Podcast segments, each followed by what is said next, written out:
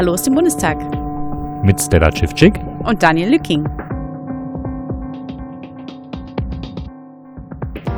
Und heute begrüßen wir euch in der ersten, im ersten Podcast nach der Sommerpause. Schon alles etwas eingerostet und irgendwie, ja, ist, ist die Sommerpause im Bundestag irgendwie sehr, lang, sehr lange Sommerferien gewesen jetzt. Ähm, und nach dieser langen Sommerpause kamen gleich Zeugen, um irgendwie gleich die, die, die äh, Vor, Vorsommerzeit wieder zurückzuholen. Das waren die ersten beiden Zeugen, die hatten wir beide schon erlebt im Ausschuss. Das war zum Zeichnen so ein bisschen. ein bisschen neues Gesicht wäre mal ganz schön gewesen. Wir haben uns, glaube ich, auch, wenn ich das nicht vorweg greife, gefragt, ähm, warum die Ladung der ersten beiden Zeugen so nochmal dringend angestanden hat. Also anscheinend gab es noch genug Fragebedarf an die beiden Zeugen. Ähm, der erste Zeuge war Horst Rüdiger Salzmann, Bundesanwalt am Bundesgerichtshof. Und er beschrieb jetzt dieses Mal, er machte auch dieses Mal wieder ein Eingangsstatement und beschrieb seine Aufgabe im Lagezentrum. Dieses Lagezentrum hat er eingerichtet und war auch damit, also direkt nach dem Anschlag und war damit betraut, eben zwischen Polizeien und den Behörden zu ähm, vermitteln und Informationen auszutauschen. Also die Polizei, äh, die auf die Informationen, die von der Polizei kommen und die an die Polizei gehen sollen.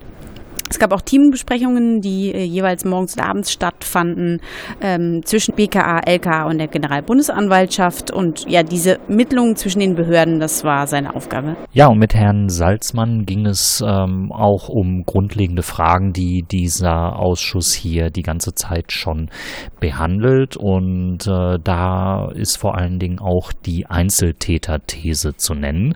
Ähm, Herr Salzmann hat da zu Beginn der Sitzung gleich darauf hingewiesen in seinem Eingangsstatement, dass er bei seiner Aussage vor dem Abgeordnetenhaus ähm, vom Tagesspiegel mehr oder weniger nicht korrekt wiedergegeben worden ist und man habe so ein bisschen die falschen Schlüsse aus seiner Aussage gezogen. Ich will jetzt nochmal versuchen, Herrn Salzmann hier diesbezüglich zusammenzufassen. Ähm, also er hat der Einzeltäter-These keine Absage erteilt und er hat sie aber auch nicht bestätigt, sondern er hat äh, ganz korrekt beschrieben, dass man derzeit keine rechtssicheren und belastbaren Anhaltspunkte hat, um mögliche Mittäter äh, mit diesem Attentat in Verbindung zu bringen. Und ähm, da hat er juristisch ganz korrekt beschrieben, nach dem Motto, okay, wir können äh, jetzt momentan niemanden irgendwie habhaft werden, wir können niemanden anklagen, wir haben irgendwie keine ganz eindeutigen Beweise. Aber er trifft solche Aussagen als Jurist ähm, insofern wertfrei, dass er sagt, das heißt nicht, dass es nicht mögliche Beteiligte gab. Wir können sie nur momentan nicht nachweisen und können sie rechtlich nicht belangen. Das hat er dann gleich ganz zu Beginn seiner Aussage klargestellt und er war auch noch ein bisschen äh, auf einer anderen Ebene kritisch mit der Presse beziehungsweise mit einem Presseorgan. Ähm, und da ging es um ein Video, was vom Anschlagsabend aufgetaucht ist beziehungsweise existieren soll.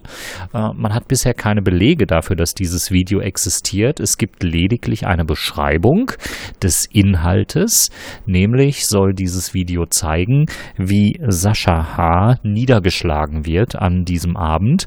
Und Sascha H., das muss man wissen, liegt äh, ziemlich unmittelbar nach diesem Anschlag, äh, seit ziemlich unmittelbar nach diesem Anschlag äh, liegt Sascha H. im Koma und äh, kann insofern auch nicht befragt werden, was an diesen ähm, an diesen, äh, diesem Abend passierte. Und äh, Herr Salzmann hat nochmal klargestellt, dass, ähm, ja, dass er versucht hat oder dass sich die Generalbundesanwaltschaft auch bemüht hat, dieses Video zu bekommen und dass dies eben seitens des Mediums, was das verbreitet hat, wir hatten hier schon mehrfach Fokus und Herrn Huffelschulte als Thema im Podcast und auch in diesem Fall geht es äh, exakt um diese Redaktion und diesen Autor. Ähm, und dieses Video ist eben nicht ähm, an die Generalbundesanwaltschaft gegeben worden und es ist noch nicht mal klar, ob überhaupt der Redaktion dieses Video vorliegt.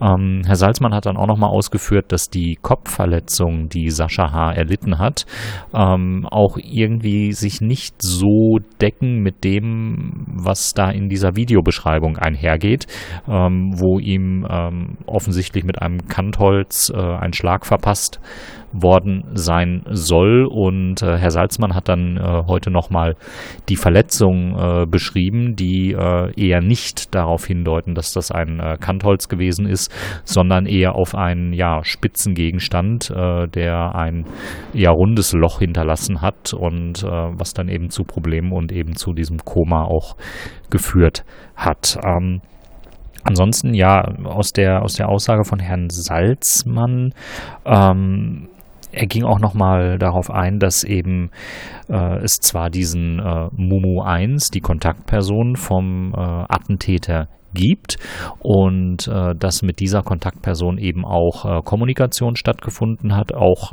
äh, zum Zeitpunkt des äh, Anschlagsgeschehens, ähm, hat dann auch der spätere Zeuge äh, nochmal beschrieben, auf den wir gleich noch eingehen.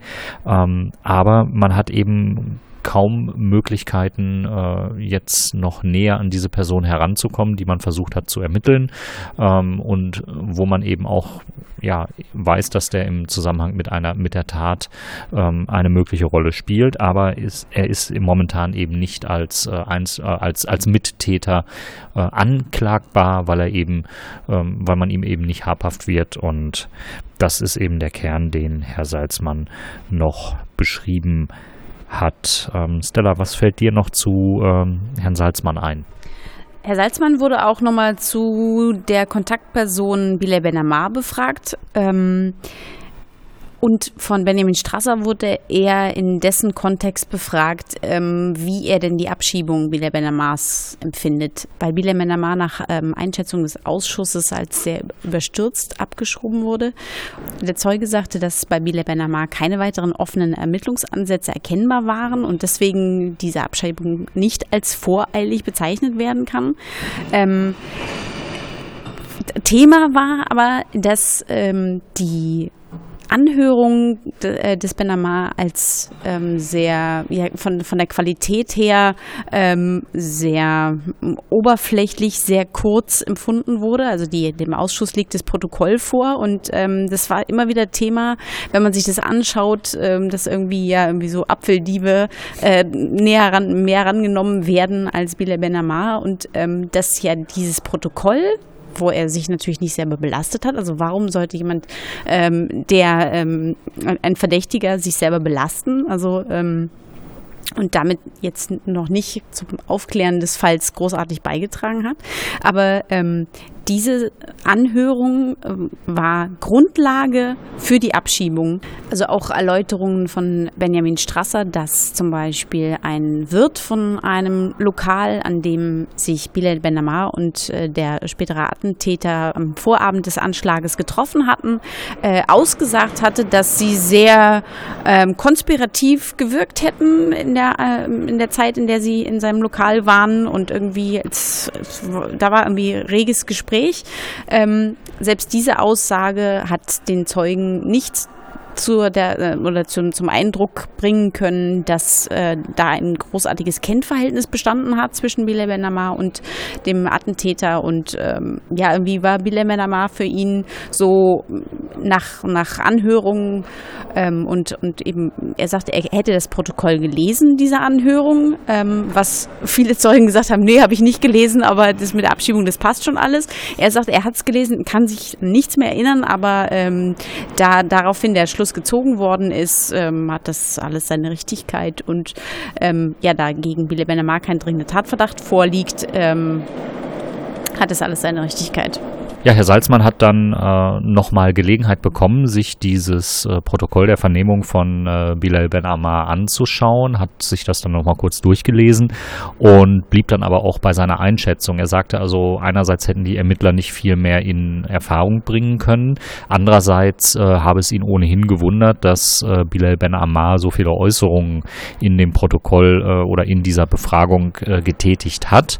Ähm, das fand er ein bisschen außergewöhnlich, aber letztendlich hat hat äh, Herr Salzmann damit argumentiert, dass ähm, die Gesamtsachverhalte, die zu Bilal Ben Ammar existieren oder zusammengetragen worden sind, äh, deutlich zu wenig gewesen sind für eine Anklage und dass er so vor dem Generalbundesanwalt äh, auch keine, ähm, keine weiteren Maßnahmen gegen Bilal Ben Ammar hätte rechtfertigen können.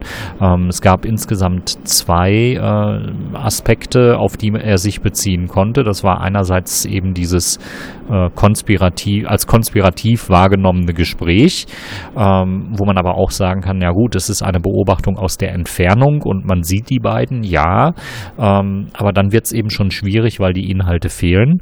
Und äh, der andere Aspekt war, dass eben ähm, Bilal Benama lange Zeit verschwunden gewesen ist. Nur auch da kann man ja viel reininterpretieren, ähm, wo er denn gewesen ist. Und da ist auch nicht richtig nachgefragt worden. Und da gab es ganz offensichtlich auch keine ähm, Aussagen, die Bilal Benama diesbezüglich tätigen wollte. Und insofern fehlte Herrn Salzmann äh, eine Möglichkeit, äh, ja, eine weitere ähm, Inhaftierung von Bilal Ben Ammar zu rechtfertigen. Ähm, die Parlamentarier haben ihm dann nochmal aufgezeigt, ich glaube, es kam diesmal von Herrn Strasser, ähm, dass äh, Bilal Ben Ammar ja wegen mehrerer Delikte vorbestraft äh, gewesen ist und dass man über diese äh, Delikte doch auch eine Untersuchungshaft hätte rechtfertigen können zumindest so lange, bis äh, das Smartphone, das äh, Mobiltelefon von Bilal Benama ausgewertet worden wäre. Ähm, und auch da widersprach Herr Salzmann, also er sagte nein, das, äh, was Bilal Benamar an Delikten angelastet äh, worden ist, das hätte nicht ausgereicht. Und ähm, insofern ähm, war auch Herr Salzmann dafür, Bilal Benamar schnellstmöglich abzuschieben, ähm, auch weil irgendwie sich der Eindruck gefestigt hatte, ja, möglicherweise lassen wir ihn frei und möglicherweise begeht er dann einen Anschlag. Ähm, Hinterher, gut drei Wochen nach der Abschiebung, nachdem sie betrieben worden ist, hat sich ja dann herausgestellt, dass auf dem äh, Handy Bilder vom Anschlagsort äh, gefunden worden sind. Jetzt nicht vom Tag des Anschlages, aber von der Einfahrtschneise, die der LKW dann später gewählt hat. Und ähm, die Ermittler sind auch zu der Einschätzung gekommen, dass es sich bei den Bildern, die da auf diesem Smartphone gefunden worden sind, eben nicht um touristische Bilder gehandelt hat, sondern eben äh, Bilder, die mit einer relativ eindeutigen Absicht äh, ähm, oder mit einer nicht näher bestimmbaren Absicht zunächst mal ähm, geschossen worden sind, aber auf jeden Fall nicht touristische Bilder. Ähm, ja, und Herr Salzmann hat dann noch die Aussage dazu genutzt, nochmal die VP 01 zu stärken, Murat Cem, der ähm, ja immer wieder in der Kritik stand. Und ähm, Herr Salzmann hat dann nochmal ausgeführt, dass er, und so geht es ja auch ähm, sämtlichen anderen äh, Kollegen beim Generalbundesanwalt, die bisher Äußerungen zu Murat Cem getätigt haben, ähm, dass sie keine Zweifel daran haben oder keine Hinweise auch darauf haben, dass äh, Murat Cem äh, mit äh, nicht rechtskonformen äh, Mitteln seine Informationen zusammengebracht äh, hat. Und ähm, ja, das ist, das deckt sich mit dem Bild, was äh, rund um Murat Cem ähm, sowohl vom LKA NRW als auch von der Generalbundesanwaltschaft eben ähm, gezeichnet wird. Sie stehen hinter ihrer, ihrem Top-Informanten, der ja auch im Abu Walla-Verfahren und anderen Verfahren eine große Rolle spielt. Und ähm, das ist ja jetzt erwartungsgemäß äh, keine große Überraschung Überraschung gewesen und äh, damit bin ich, glaube ich, dann auch bei Herrn Salzmann insoweit durch. Stella, hast du noch Ergänzung zu Herrn Salzmann? Mittlerweile nicht mehr, nein. Ähm, dann kommen wir jetzt zum zweiten Zeugen, zu Hauptkommissar MG vom Bundeskriminalamt. Der Zeuge wurde befragt, unter anderem zu seiner Arbeit in, der BAU City, zu seiner Aufgabe in der Asservatenkoordination.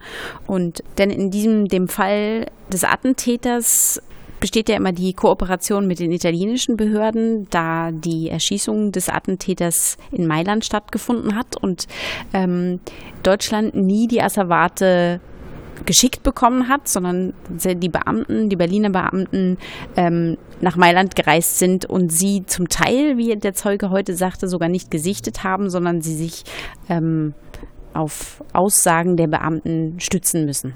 Ja, ähm, MG war sichtlich überzeugt davon, dass ähm, bei der Aufarbeitung des Anschlagsgeschehens und auch bei der Spurensuche äh, im LKW und äh, auch an der Leiche des äh, erschossenen Attentäters, ähm, dass da alles korrekt gelaufen sei. Und ähm, da hat der Ausschuss heute sehr viel Zeit mit verbracht, ihm äh, nochmal Fragen zu stellen, äh, Fragen, die ähm, deutlich im Raum stehen und die dann teilweise auch Grundlage für Verschwörungstheorien Theorien sind. Ähm, es kursiert ja mittlerweile, dass ähm, möglicherweise der Attentäter den LKW gar nicht selbst gefahren hat. Ähm, Grund dafür ist äh, die Spurenlage am LKW. Ähm, dort gibt es ähm, nach Ansicht äh, vor allen Dingen der Grünen und ähm, auch anderer im Ausschuss sehr wenig eindeutige Spuren, die ähm, dem Attentäter zuzuordnen sind. Es gibt wohl eine DNA-Mischspur am Lenkrad. Es gibt auch Fingerabdrücke an der Außenseite der Fahrertür. Ähm, ähm, und es gibt natürlich äh, die, diese ähm, Spuren, die an äh, Portemonnaie und äh, Smartphone äh, zu finden sind. Aber es ist insge sind insgesamt wenig DNA-Spuren äh, gefunden worden und wenig äh, Spuren an nicht beweglichen Gegenständen. Die Aussage des Zeugen fand ich aber ganz interessant, das HTC-Handy betreffend, das Handy des Attentäters, was in, in, ja, in der Kühlerhaube des äh, LKW gefunden wurde, der, in der Stoßstange. Ähm, denn er sagte, dass dieses Handy sich während der Fahrt an Bord befunden hat, ist ziemlich klar, wenn man eben vom Bewegungsprofil dieses Handys ablesen kann, dass das auf jeden Fall diese Route mit dem LKW mitgefahren ist. Und vorher der Attentäter vor seinem Anschlag ähm, sich Beistand gesucht hat, eben bei Momo 1 zum Beispiel. Also viel, gab viel Schriftverkehr, ähm, so steh mir bei und ähm, äh, auch, auch eben den, den Anschlag beschreibend.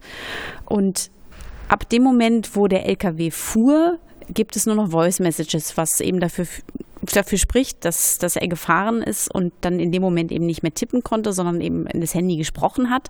Insofern ist, finde ich, ist so, so sozusagen so metadatentechnisch, finde ich, ist die, die Anwesenheit des Attentäters im LKW durch dieses HTC-Handy eigentlich durch den Zeugen ganz gut belegt worden.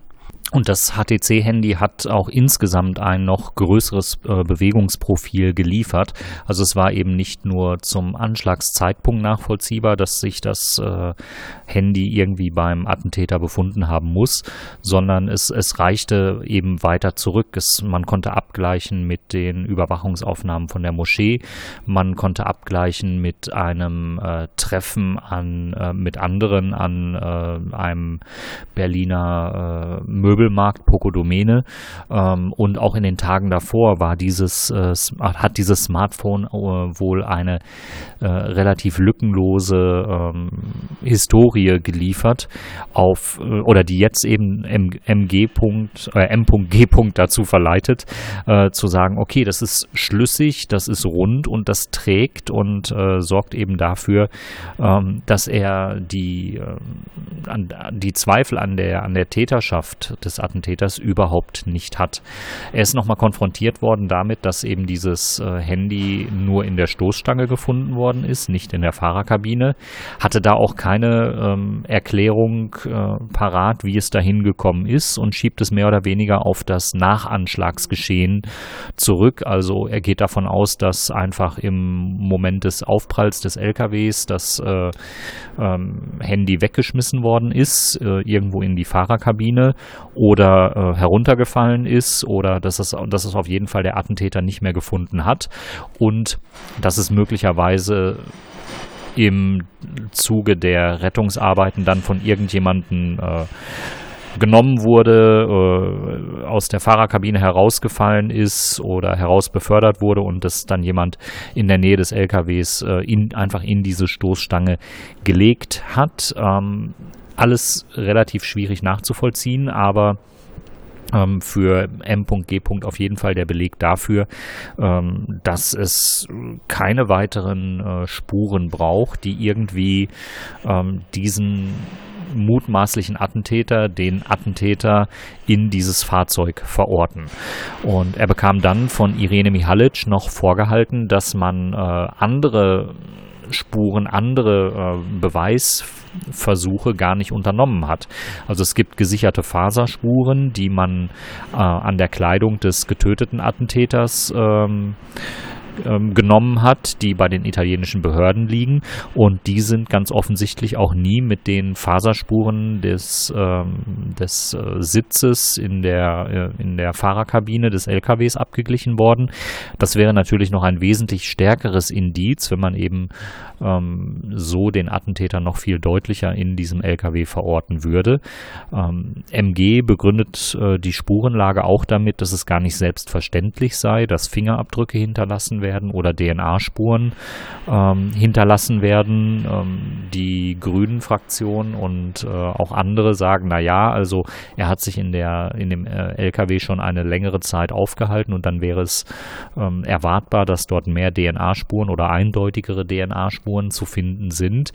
Ähm, also es bleiben offene Fragen, was diese Spurenarbeit im und am LKW angeht. Und die ähm, müssen aus Sicht des BKAs nicht mehr geklärt werden. Das äh, hat MG hier heute mit seiner, mit seinem Auftreten eigentlich nochmal sehr deutlich gemacht. Man hat da abgeschlossen und findet, nein, es ist alles getan und äh, die Täterschaft ist hinreichend belegt. Und äh, die, das wird ein Dissens bleiben, äh, denn die Grünen sagen also sehr eindeutig, ähm, dass sie in die Spurenlage, so wie sie jetzt äh, dokumentiert ist, ähm, nicht vertrauen. Auch andere sagen, also hier sind wesentliche Spuren nicht aufgegriffen worden, nicht ausgewertet worden, wo sich möglicherweise noch ein, äh, ein Mittäter finden lässt. Ähm, Zweifel kommen auch daran auf, immer wieder, ob äh, der Attentäter überhaupt in der Lage war, diesen LKW zu fahren. Ähm, da heißt es dann, ja, der LKW ist groß, der ist 40 Tonnen schwer, wie bewegt man den durch Berlin?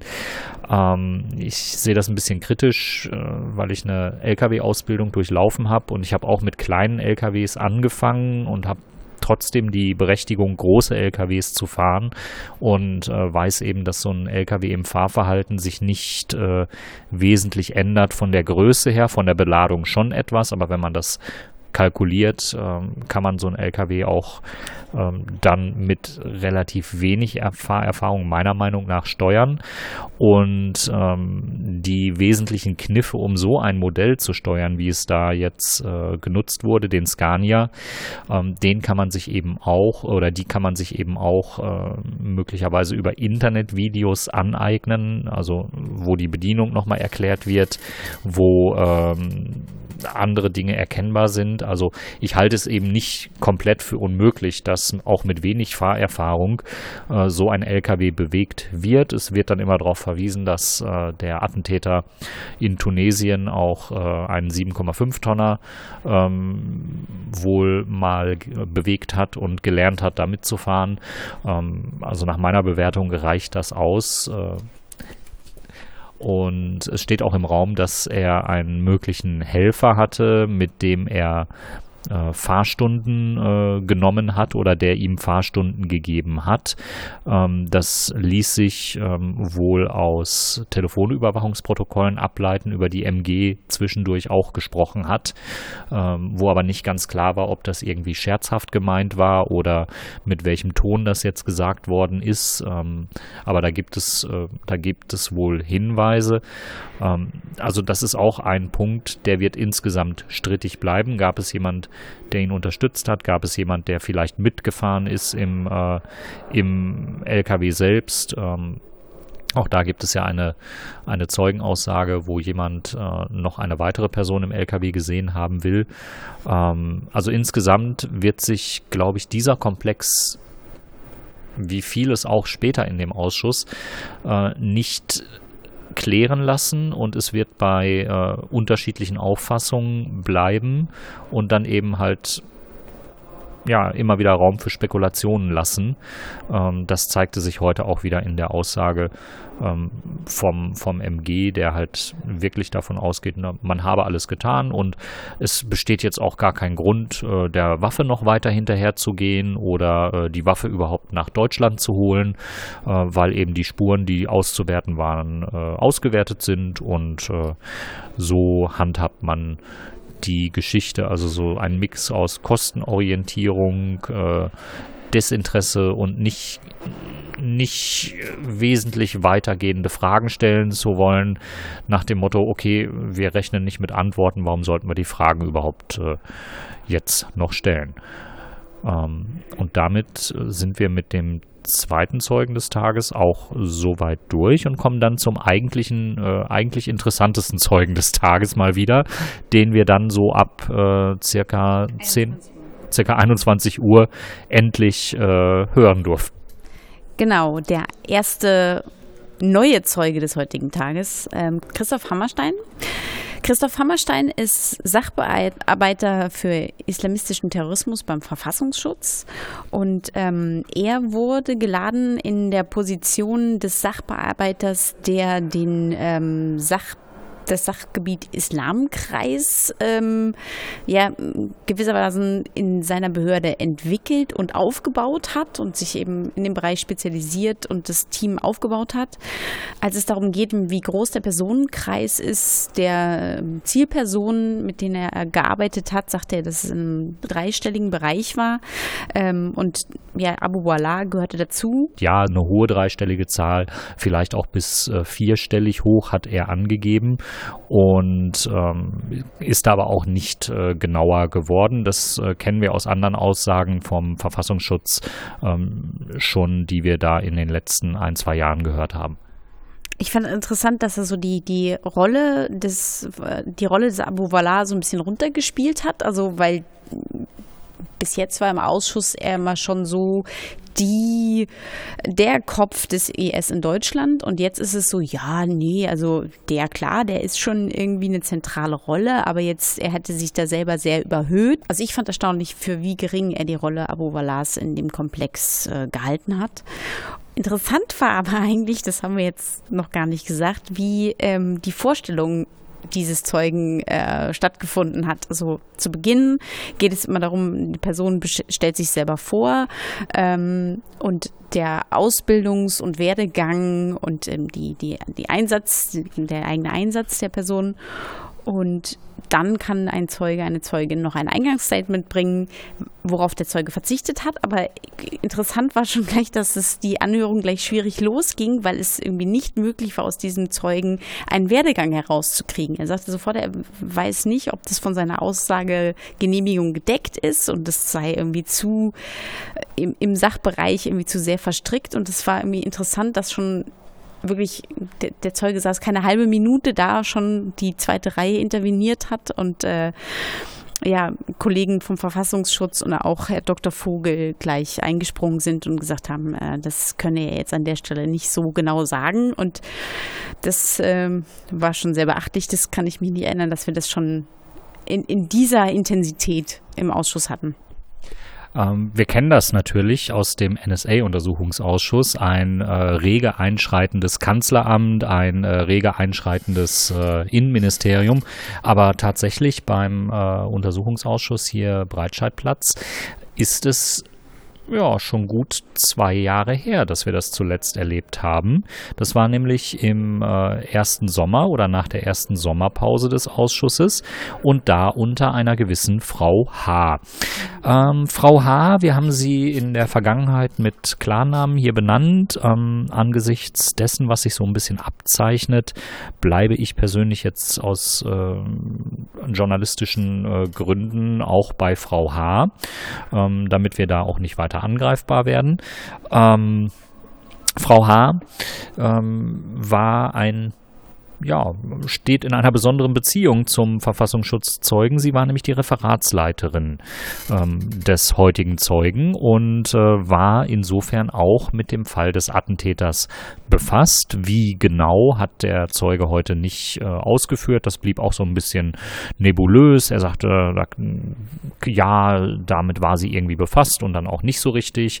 Er, er ließ das im Unklaren, was darauf hindeutet, dass eben diese Sachverhalte in der äh, Aussage am kommenden Donnerstag, wenn Frau H. hier vom Ausschuss erscheint, geklärt werden sollen.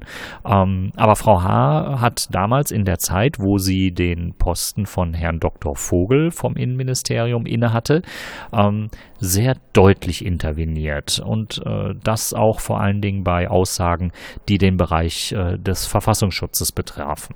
Ja, zum Zeitpunkt des Anschlages war Frau H. kommissarische Referatsleitung und ähm, ja, der Zeuge sagte, dass eben bestimmte Vorgänge und wenn sie eben außen, nee, wenn sie, wenn sie augenscheinlich interessant sind, ähm, auf ihrem Tisch gelandet sein müssen. Und ähm, zuerst sagte er das relativ deutlich und als ihm dann irgendwie klar war, oh verdammt, sie sitzt ja hier nächste Woche auf dem Stuhl, auf dem ich jetzt sitze, ähm, naja, ob es jetzt in dem Bereich, weiß ich jetzt nicht so genau, aber eigentlich ähm, sagte er, naja, sie war meine Vorgesetzte, also alles, was er weiß, wusste sie auf jeden Fall auch. Und insofern ist sie schon natürlich in der Position des BMIs, wie sie damals im Ausschuss gesessen hat, ähm, vor zwei Jahren schon die Frage, also man muss eben ansagen, stehen sie in irgendeinem Verhältnis äh, zum, zum Ausschussthema, dass es in der Position, in der sie jetzt bei uns sitzen, hinderlich sein könnte. Und natürlich, wenn sie kommissarische Referatsleiterin ist,